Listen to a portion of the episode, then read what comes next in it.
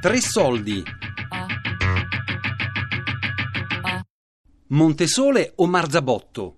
La storia di una valle a 70 anni dalla strage nazifascista. Di Francesco Frisari.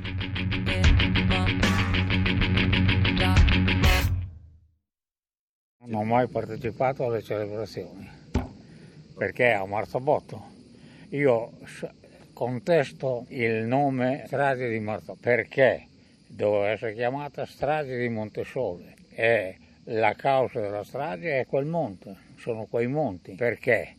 Perché erano estremamente importanti dal, dal punto di vista strategico militare tedesco, capito? E, ed, era, ed è venuto per colpo di quei monti. E la strage doveva chiamarsi strage di Montesole, come l'ossario doveva essere fatto lì. Non ha importanza se è a Casaglia o a San Martino, nessuno, però non a Marzabotto che non c'entra niente.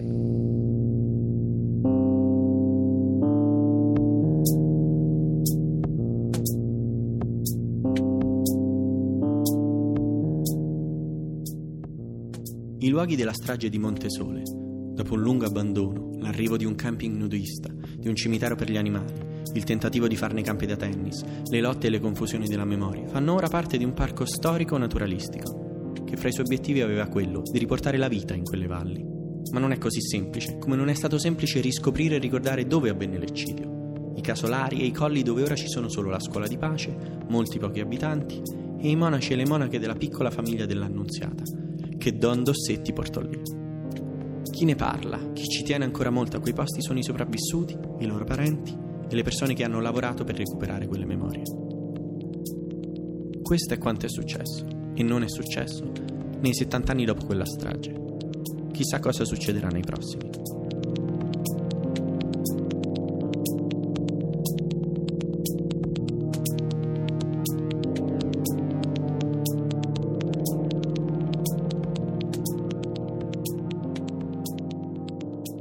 Allora, a un certo punto negli anni 50 si decide di costruire questo sacrario giù eh, a Marzabotto per raccogliere tutte le spoglie dei, dei, dei, morti della strage. Probabilmente questo ha a che vedere anche col fatto che in qualche modo la storia, la vicenda della strage andava ripresa in mano da parte del PC, perché comunque la Brigata Stella Rossa ha poco a che vedere col PC, perché Lupo era più legato ai socialisti, comunque era uno molto autonomo, molto militare, molto poco politico, era il, il comandante della Brigata Stella Rossa, personaggio assolutamente carismatico, insomma non era un comandante qualsiasi, era un personaggio. E lui, insomma, questi commissari politici che mandava il, eh, il Partito Comunista da Bologna, li digeriva a fatica, si racconta che una volta ne mise uno al muro fin, simulando una, una fucilazione e quindi non sapeva come gestirlo. Allora probabilmente una delle strategie è stato quello in qualche modo di spostarsi la strage in un posto amministrativamente comodo, logisticamente migliore perché giù in valle e fare tutto lì. In questo modo in qualche modo si tagliava il rapporto con la verità di ciò che era stato, cioè famiglie eh, sparse di contadini che vivevano nelle case, eccetera, eccetera. E io ho fatto le scuole elementari a Sasso Marconi, quindi a pochi chilometri da, da lì, e a noi nessuno ci ha mai, cioè, ci hanno portato due o tre volte lì, nessuno ci ha mai detto, ma forse manco le maestre lo sapevano, nessuno ci ha mai detto che la strage era venuta altrove.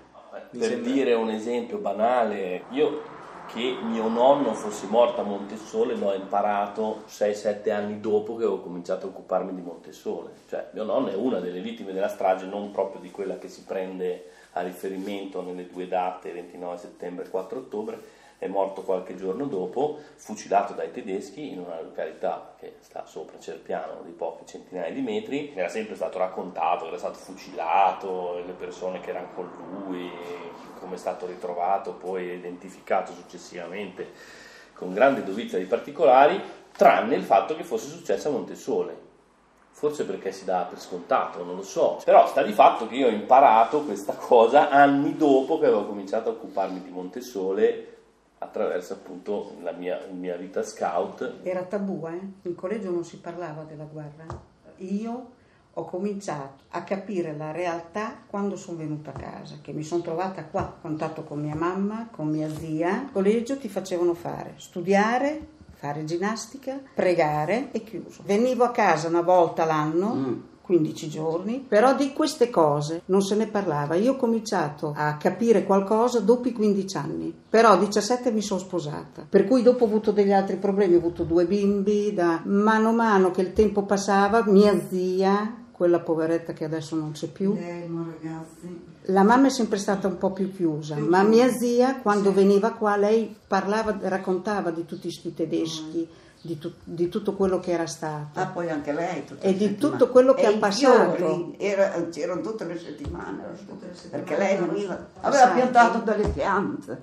Andavano su piantare. Lei lo raccontava. Perché il ceppo, ti ricordi? L'hai visto? Eh, io l'ho fatto mia sorella. E l'hanno messo via anche quello. Sarebbe stata. Dico, ammassano della gente per la strada, fanno, mettono un vaso di fiori, fanno un cippo, un pezzettino di, di storia di, di quella persona che è morta noi l'abbiamo fatto su a Montesole e ce l'hanno portato via, perché hanno pulito, hanno ristrutturato, ma scusa, quello lì era un cippo, che hanno fatto perfino i biglietti per la commemorazione con quella foto lì, quando lassù non c'era niente, perché adesso la gente, Montesole, è 10-15 anni Montesole, eh, eh, ma fino a 15 anni fa chi ci andava? Non conosceva nessuno.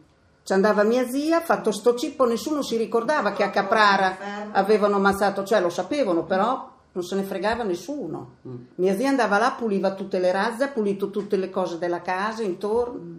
Ha fatto un cippo e gliel'hanno tirato via per pulire, ma lì mia zia ci aveva seppellito dei ricordi. Ho fatto richiesta in comune, ho fatto richiesta al comitato onoranze, nessuno me lo vuole rimettere su e io quel cippo lì lo rivoglio. Era più giusto averlo fatto lassù il monumento ai caduti, ma non dico nel cippo lassù in cima che non ci arriva no, nessuno. No, su Montecione. Però là dello spazio ce n'è perché l'hanno fatto a Marzabotto. Cioè, adesso poi è assurdo andare a spostare il tutto, visto che la cosa, a parte che verrebbe a costare una cifra che...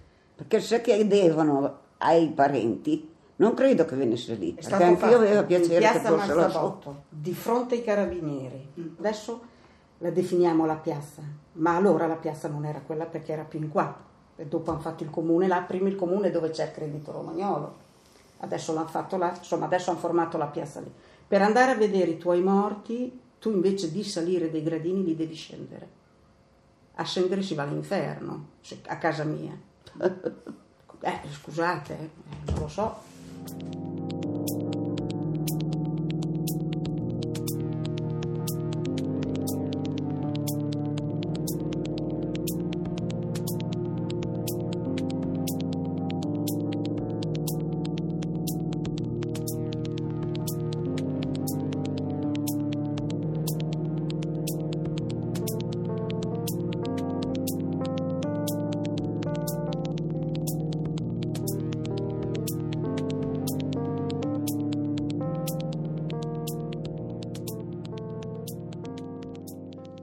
Posso dire questa cosa riguardo alla nostra presenza qui, eh, che è cominciata nell'84 i primi, i, prime, i primi contatti, diciamo così, il pellegrinaggio che la diocesi fece nell'85 eh, si concretizzò la consegna della Pisside, eh, la consegna della Pisside che era stata ritrovata sotto le macerie di Casaglia da parte del Cardinale Biffi a Don Giuseppe Dossetti e quindi l'inizio effettivo eh, della presenza dei fratelli qui alla casetta, questa località dove siamo adesso.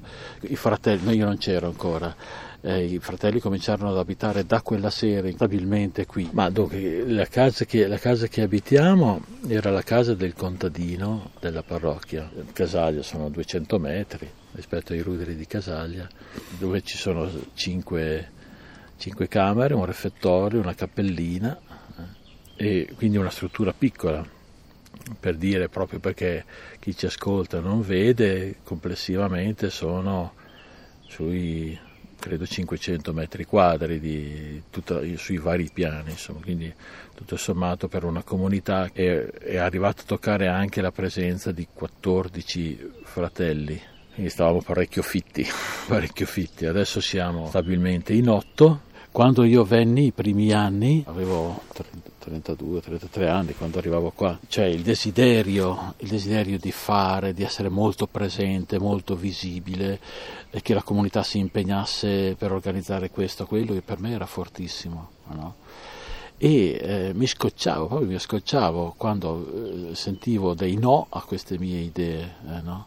da parte dei superiori. Adesso gli do ragione. L'avere scelto da parte di Don Giuseppe, l'avere dato a, da parte di Don Giuseppe l'indicazione che la nostra doveva essere una presenza molto nascosta, molto proprio ai margini, ai margini presente, molto viva, no? ma ai margini, è un'indicazione preziosissima che ci ha custodito e che ci ha permesso di entrare in profondità nel, nella storia di questi posti. Il, il, punto è che le nostre presenze, quella della scuola di pace, quella del Poggiolo, la nostra, così, devono eh, stare sotto, no? Devono stare sotto agli eventi, devono essere al servizio degli eventi, non devono scavalcare o imporre le proprie, le proprie strutture. Se noi qui facessimo, ci è stato chiesto, sai, ci è stato detto, i monaci non, non proprio così esplicitamente, ma comunque il messaggio era inequivoco, che bisognava ripensare la presenza, eh, la presenza della Chiesa a Montesole, per farne che cosa? Un punto di attrazione delle folle dei giovani. Ma se fosse così noi facciamo le nostre valigie e eh, il giorno dopo non ci siamo più. Da noi vengono soprattutto vengono molto gli scout, vengono molto i gruppi parrocchiali eh, di varia natura, insomma anche religiosi, insomma sono, sono diversi rispetto al, eh, ai gruppi che chiedono la scuola di pace. No? il perché, diciamo, la domanda poi che ci viene anche sempre fatta, perché siamo qui, ecco, che senso ha, il, che, che, cosa desiderava Don Giuseppe rispetto al portare la comunità qui, insomma si fanno tutti questi discorsi qua, eh, ma questo non toglie cioè l'accoglienza non è in contrapposizione di una presenza silenziosa. La presenza silenziosa, diciamo così, come lo concepisco io adesso, questo, questo concetto, questa, questa realtà, è il fatto, eh, io lo dico così, a me piace così, e cioè l'acquisire sempre di più la coscienza, eh, la coscienza che eh, i, i, i veri abitanti di questo luogo non siamo noi. Fossimo anche gli unici come un po' siamo peraltro, ma comunque, anche se siamo gli unici o siamo la presenza più numerosa, però i veri abitanti di questi luoghi non siamo noi. No. Rimangono quelli che qui hanno versato il loro sangue in un modo o in un altro, quelli che qui hanno operato in un modo o in un altro. Cioè, se io, secondo, secondo, io, secondo, me non so, però che sia stato fatto un parco, un parco storico naturale, si chiama così, uh-huh. no? a me pare un'idea felice, che dal punto di vista economico, per così dire, è un, flagello, perché non puoi muovere una pietra che subito lì devi chiedere 10.000 permessi per poi ottenere 11.000 dinieghi. No? Però eh, a me pare che questa idea sia felice, perché se la custodiamo in questa dimensione, i luoghi, i luoghi custodiscono una memoria di cui la nostra storia ha bisogno. C'era lavoro in fondo alle valli, non ci volevano più stare qui ed è meglio così. Deve diventare bosco. Bosco. No, che debbano essere conservati come ricordo, questo sono d'accordo, capito? Però senza andare a lavorare. Con le macchine moderne si fanno solo danni. Abbiamo bisogno di tanto verde. Abbiamo anche la fortuna, e lui adesso mi picchia, che si è riempito anche di animali selvatici compresi il lupo. Io sono contento, eh, non è che magari se non No, lui lavora la terra. Se non mangiassero. Non si mangia mica niente, eh? Perché gli animali grano, ti portano via tutto, eh? Montesole o Marzabotto? La storia di una valle a 70 anni dalla strage nazifascista di Francesco Frisari a cura di Fabiana Carobolante, Daria Corrias, Elisabetta Parisi, Lorenzo Pavolini. Tre soldi chiocciolarai.it podcast su radiotre.rai.it.